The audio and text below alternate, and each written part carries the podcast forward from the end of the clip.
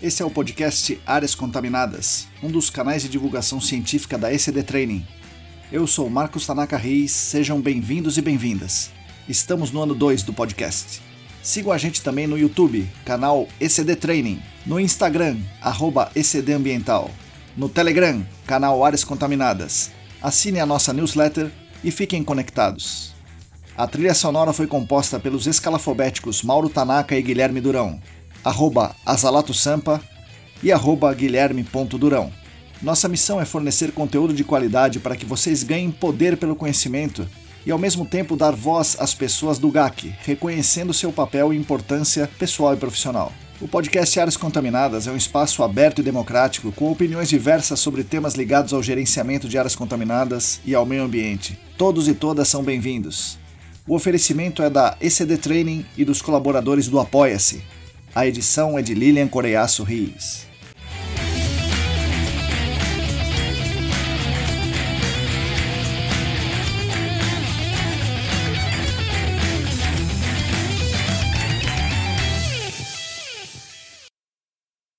Olá!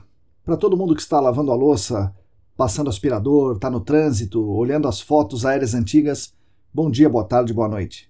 Eu sou Marcos Tanaka Reis e esse é o episódio número 65 do podcast Áreas Contaminadas, o trigésimo, sim, o trigésimo da segunda temporada.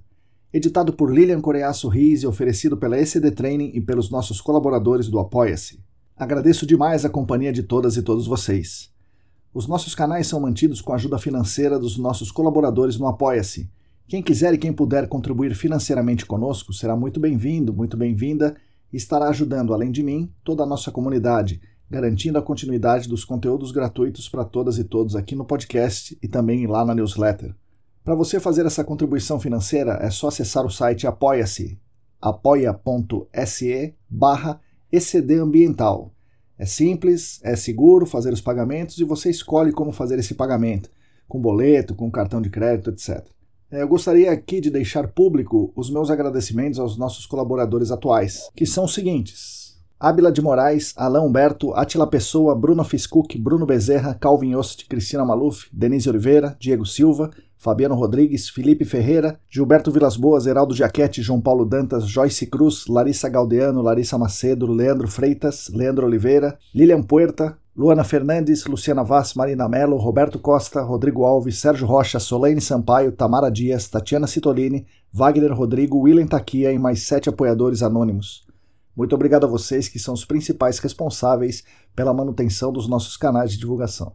Esse aqui vai ser mais um daqueles episódios diferentes. Ao invés de eu entrevistar algum convidado, eu vou fazer uma explanação com comentários sobre um tema específico. Recebi algumas sugestões de fazer com mais frequência esse tipo de episódio, o último foi o episódio número 63, em que eu falei sobre a caixa preta de luz ultravioleta A, um dispositivo que desenvolvemos para investigação de Alnapple no solo.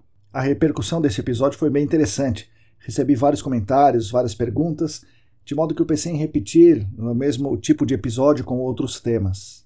Alguns comentários que eu recebi foram na direção de que esse tipo de conteúdo no podcast ajuda bastante as pessoas que não têm tanto acesso às publicações, aos cursos, é, aos eventos do Senac, da ESAS, as novidades do mercado. Uma das pessoas que me falou sobre isso foi a Celine, a nossa convidada da semana passada no podcast. Vocês devem ter ouvido o episódio número 64. Se não ouviram, ouçam, foi um episódio muito, muito interessante. E também a Larissa Macedo, que já participou de dois episódios conosco. As duas me disseram, entre outras pessoas, né, essas duas é, queridas amigas aí, a Celine e a Larissa, me disseram que episódios técnicos mais curtos são muito importantes para o dia a dia do trabalhador comum do GAC. Então, é, mãos à obra, ou melhor, voz à obra.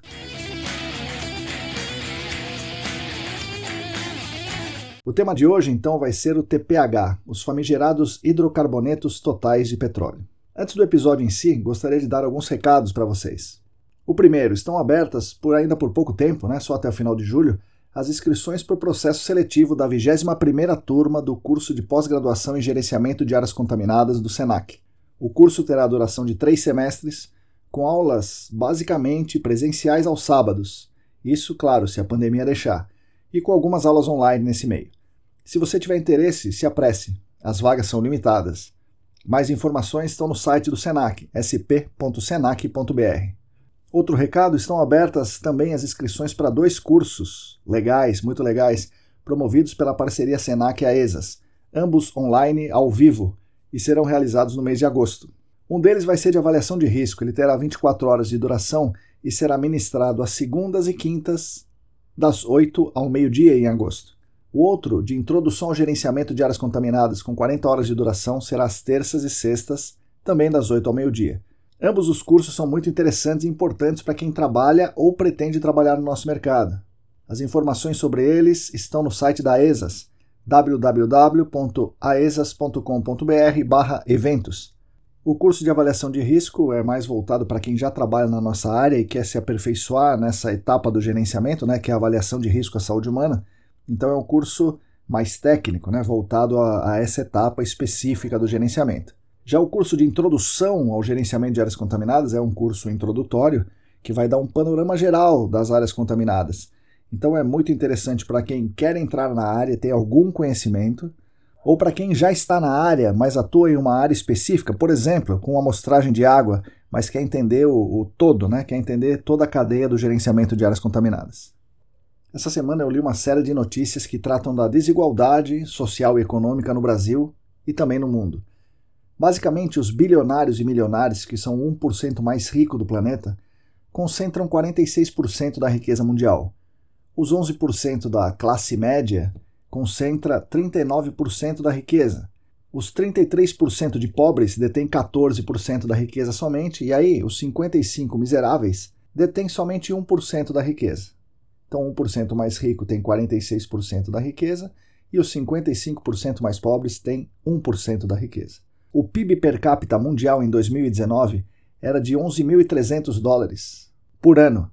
Isso quer dizer que se o mundo não fosse brutalmente desigual, cada um de nós, habitantes desse planeta, teria 31 dólares por dia. Portanto, não haveria miseráveis nesse mundo.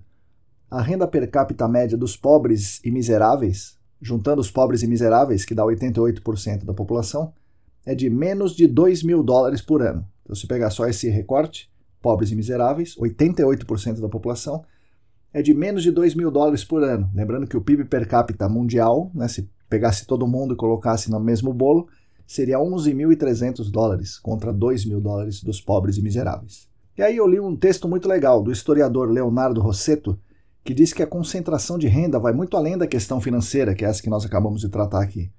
É também a concentração de terras, concentração de equipamentos e concentração de técnicas de produção.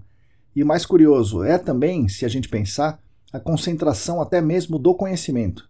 E aí, pensando nessas notícias e linkando com o episódio histórico da semana passada com a Celine Coutinho, penso que estamos aqui, nesse podcast, nessa newsletter, inseridos nessa luta contra a desigualdade.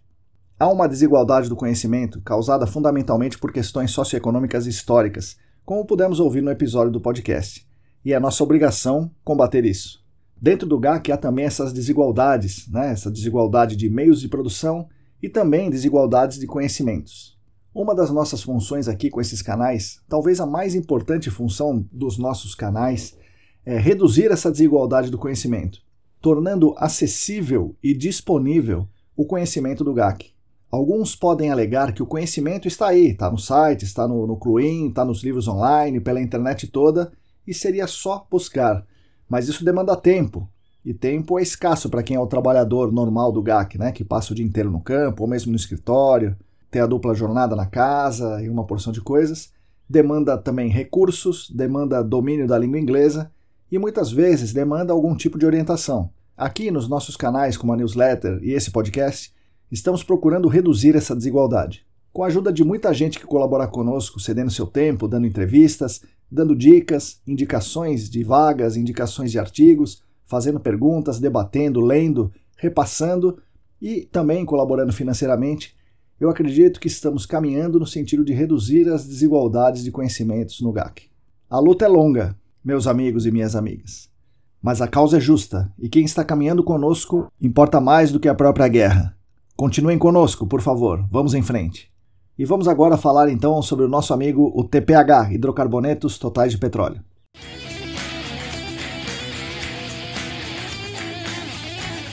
Começando pelo princípio, os TPHs não são uma substância química única, como é, por exemplo, sei lá, o benzeno, o naftaleno, o PCE, o chumbo, o clorofórmio, o TPH é um conjunto de substâncias. É um amontoado que conhecemos, mais ou menos, né, por meio de análises em cromatografia, de substâncias que compõem o petróleo ou seus derivados, como gasolina, diesel, querosene, óleo combustível, óleo lubrificante e uma série de outros produtos. Nas análises de TPH, há até algumas substâncias que interferem nas análises, ocasionando falsos positivos para o TPH. Basicamente, analisar os TPHs servem para identificarmos aí semi-quantitativamente, ou seja, a gente consegue ver uma tendência, o que é maior, o que é menor, se existe ou se não existe. Então vamos identificar semi-quantitativamente as substâncias que não conseguimos diferenciar com exatidão dentro de uma amostra contendo hidrocarbonetos de petróleo. Dentro desse balaio aí entram as substâncias químicas de interesse conhecidas, como os BTECs e os PAHs, e outras menos conhecidas, por vezes pouco diferenciáveis. Se o TPH não é uma SQI, não é uma substância química de interesse, porque ele não é uma substância química, embora seja de interesse, então, em tese, não podemos dizer que uma área está contaminada por TPH, pois, primeiro, ela não é uma substância química, segundo, não se pode dizer nada sobre o nível seguro de consumo dessa substância, ou melhor, dessa não substância. Isso certamente é um problema, pois imagine só, uma água com concentração muito elevada de TPH digamos, é, 60 miligramas por litro, 60 mil microgramas por litro. Como não há nenhum padrão, podemos consumir tranquilamente essa água? O padrão diz que sim, podemos, já que não há padrão. 60 miligramas por litro de TPH, você tomaria essa água? Como reguladores ou como profissionais, podemos liberar essa água para o consumo humano? Então havia uma série de dificuldades de ordem prática. Havia sabidamente uma adição de substâncias químicas no ambiente essas substâncias vinham de um produto vazado que era um derivado de petróleo, mas não era possível diferenciar e quantificar essas substâncias. Aí, durante o início das investigações de áreas contaminadas no Brasil, ou melhor, né, no estado de São Paulo, a recomendação era que as amostras de solo e água subterrânea fossem analisadas para BTECs e PAHs, em alguns casos para os TPHs. Esses alguns casos eram, basicamente, fontes potenciais de óleo lubrificantes, como áreas de troca de óleo. A ideia era que os combustíveis, como diesel e a gasolina, poderiam gerar plumas de fase dissolvida ou de fase retida de substâncias conhecidas, que representam, eventualmente, se estiverem numa concentração alta, né, que representam um risco à saúde humana, como realmente os BTECs e, os PAHs. Bastando conhecer a interação dessas substâncias com o meio e com o receptor para saber se deve ser tomada alguma ação, como fazer uma remediação, por exemplo. Nas áreas onde o produto que poderia ser a fonte eram os óleos lubrificantes e outros produtos, além do BTEX e pH, era solicitado que se analisasse o TPH total, com uma forma de varredura inicial, ou seja, haveria um indicativo de que há uma contaminação, mas não se sabe exatamente de qual substância, nem se essa contaminação geraria um risco à saúde humana ou ao meio ambiente. Mas aí chegamos num problema. O que fazer com esse valor de concentração encontrado no solo ou na água subterrânea? Lembre-se, estamos falando aqui do início dos anos 2000 no estado de São Paulo, onde praticamente todos os postos, bases, sistemas retalhistas e empresas que tivessem armazenamento de combustíveis foram solicitados a investigar a sua área. Então não bastava um screening químico, era necessário ter um corte claro para alguma tomada de ação. Senão, os responsáveis técnicos e legais procuravam várias brechas para não precisar fazer o que era necessário. Então era necessário um, um corte, né, um corte claro aí para estabelecer alguma tomada de ação. Esse corte veio nos famosos valores limites da lista holandesa, utilizados na primeira versão do Manual do Gerenciamento de Áreas Contaminadas da CETESB. Essa lista holandesa dizia que as concentrações máximas de TPH total em solo deviam ser de 1000 mg por quilo e na água de 600 microgramas por litro.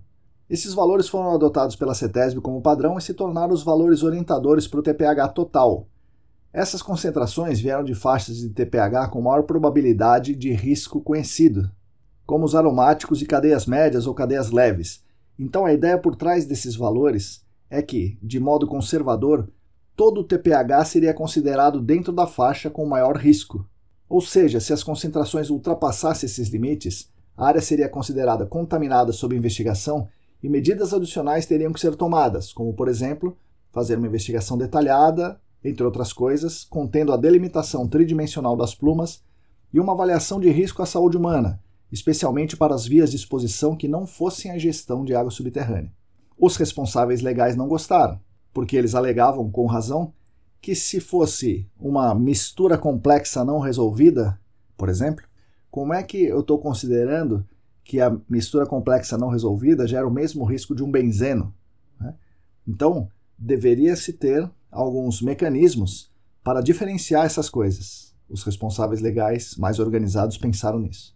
Bom, mas enfim, vieram alguns problemas de ordem prática. Os softwares comerciais de avaliação de risco, como o famoso Rebecca, consideravam algumas frações de TPH para calcular o risco para inalação de vapores e mesmo para o contato dermal.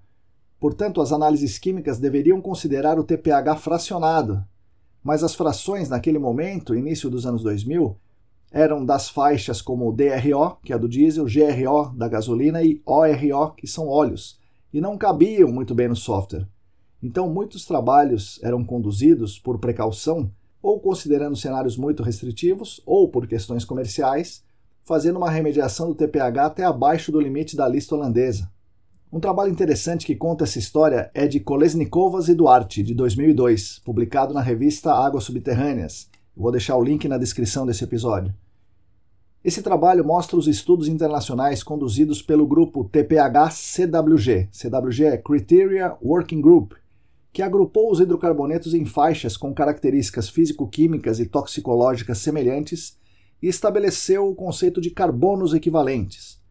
Basicamente, o CWG dividiu os TPHs em alifáticos e aromáticos e em faixas de carbono, indo de 5 carbonos até 35 carbonos.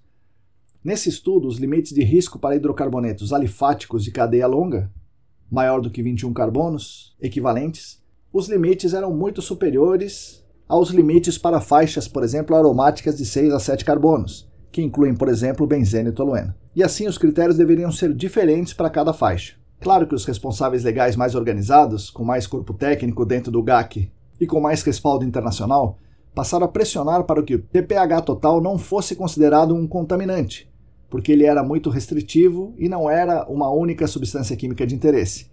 E não era possível fazer uma avaliação de risco à saúde humana adequada, entre outras coisas. Fizeram essas demandas até que o TPH total em solo e água subterrânea, com os referidos limites da lista holandesa, passou a ser considerado somente nas investigações de postos de combustíveis na confirmatória ou em casos em que o cenário de risco fosse a ingestão de água subterrânea.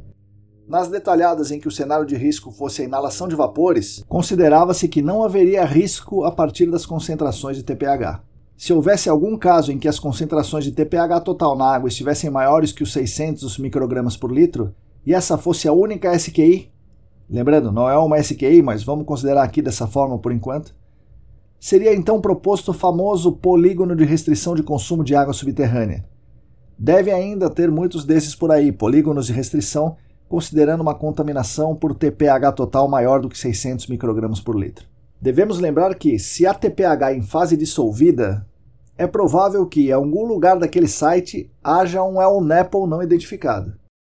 E não foi identificado porque provavelmente foi usado poção. Poção é aquele poço de monitoramento não afogado com 3 metros de seção filtrante.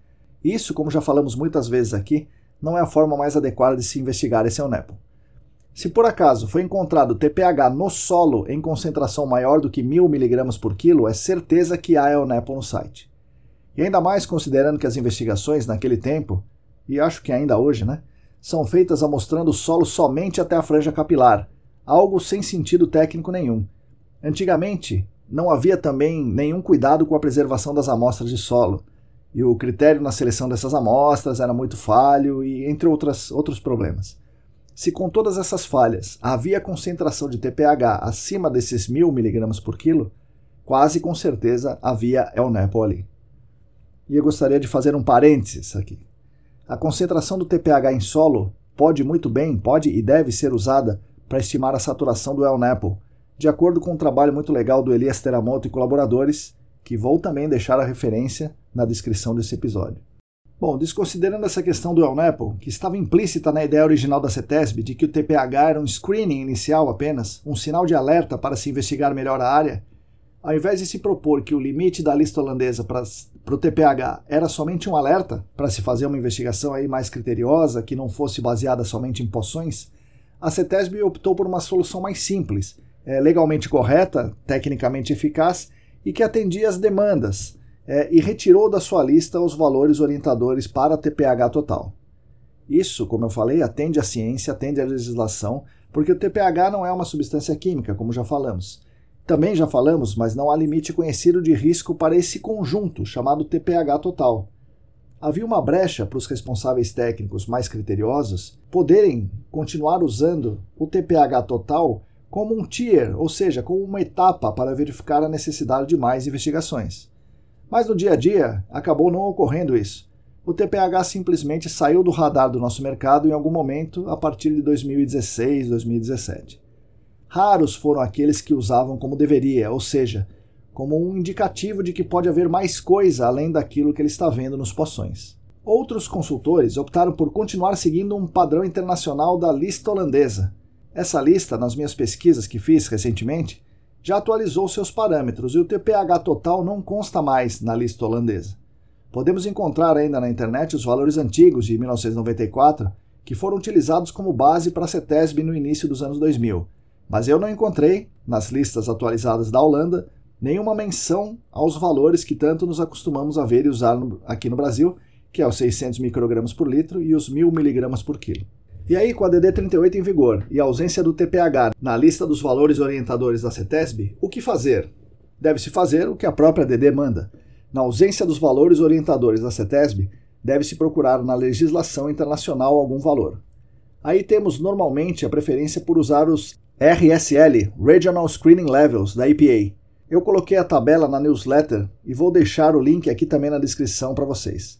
Os RSL foram atualizados agora, em maio de 2021. Então é bom você conferir se você está usando os valores corretos, porque, como foi muito recentemente atualizado, faz dois meses, talvez você esteja usando o valor do ano passado ou do ano retrasado. É bom você dar uma olhada lá. Mas enfim, se você olhar nessa tabela dos Regional Screening Levels, você vai notar que não há um valor limite para TPH total.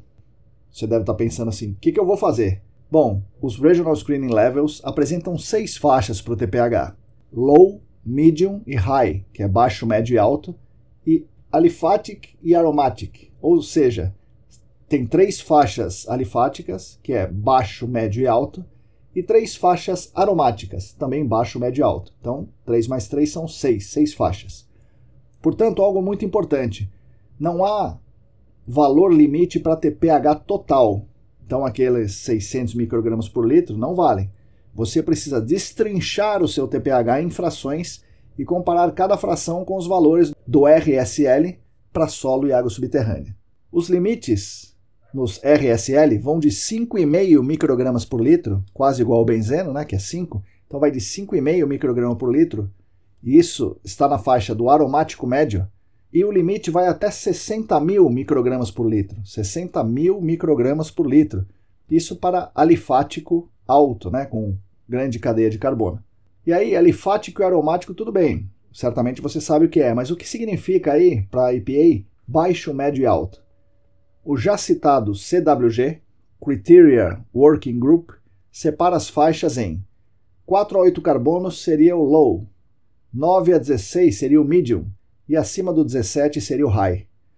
Vários estados dos Estados Unidos têm entendimentos diferentes para a separação de faixas. Tipicamente, o Texas permite concentrações maiores de várias faixas. A Califórnia permite concentrações mais baixas e Ohio ainda mais baixas. Cada estado tem faixas diferentes dos carbonos equivalentes. Então temos para todos os gostos. Aqui no Brasil, os laboratórios estão acostumados a fazer o TPH fracionado com frações do Rebecca ou também chamados de TPH fracionado CWG, que são as frações que eu acabei de falar, ou pelo menos eram, né, até um tempinho atrás, quando eu pesquisei no laboratório brasileiro.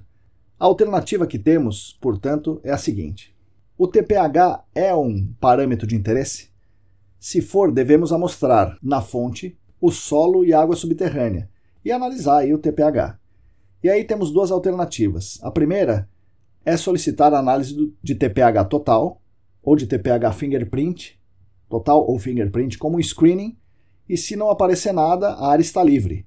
o nada aí no caso, é inferior ao menor valor que está lá no Regional Screening Levels, que é 5,5 micrograma por litro.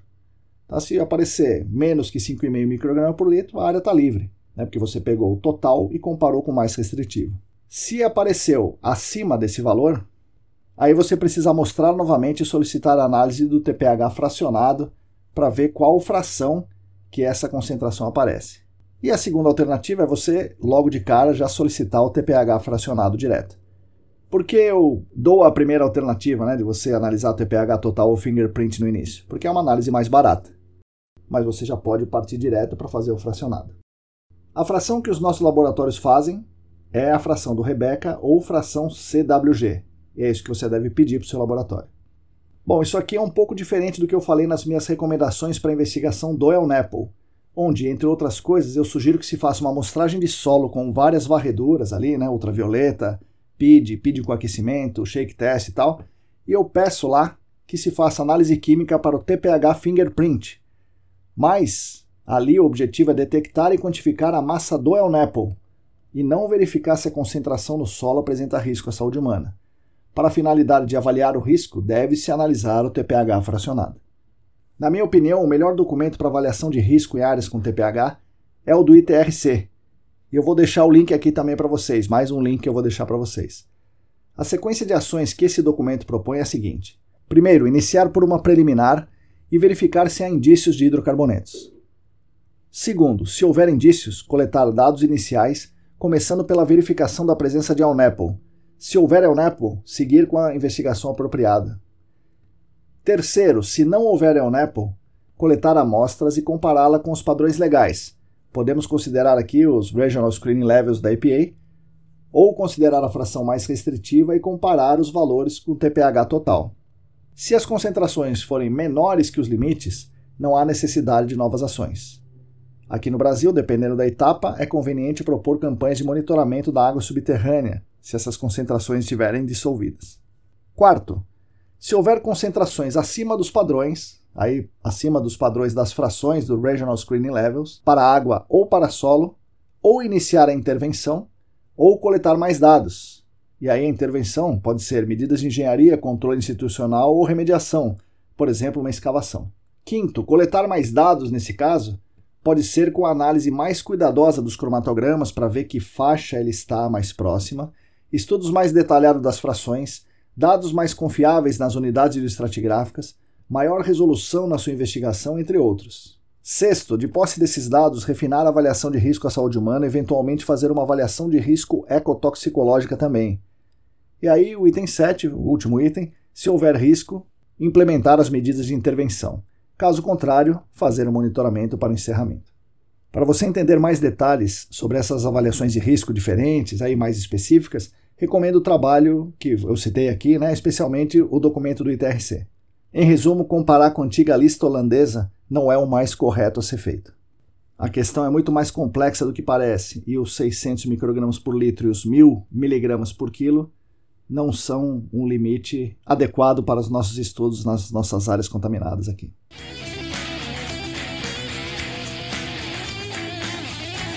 Bom, espero que vocês tenham gostado desse episódio. Aguardo suas críticas, suas sugestões, comentários, opiniões e tudo mais. Agradeço novamente a atenção de todas e todos. Como eu sempre falo, nós da ECD Training, junto com vocês, continuaremos lutando por um mundo melhor e mais justo para todas e todos e também para as futuras gerações. Sigam a gente no YouTube, Telegram, Facebook, Instagram, assinem a nossa newsletter e fiquem conectados. Somos atualmente em 389 assinantes da newsletter, 335 inscritos no canal do Telegram 759 inscritos no YouTube, 696, quase 700 seguidores e seguidoras no Instagram. Repetindo, se você quiser e se você puder, contribua financeiramente conosco no Apoia-se. O site é apoia.se barra A todas e todos vocês, muito obrigado e até semana que vem.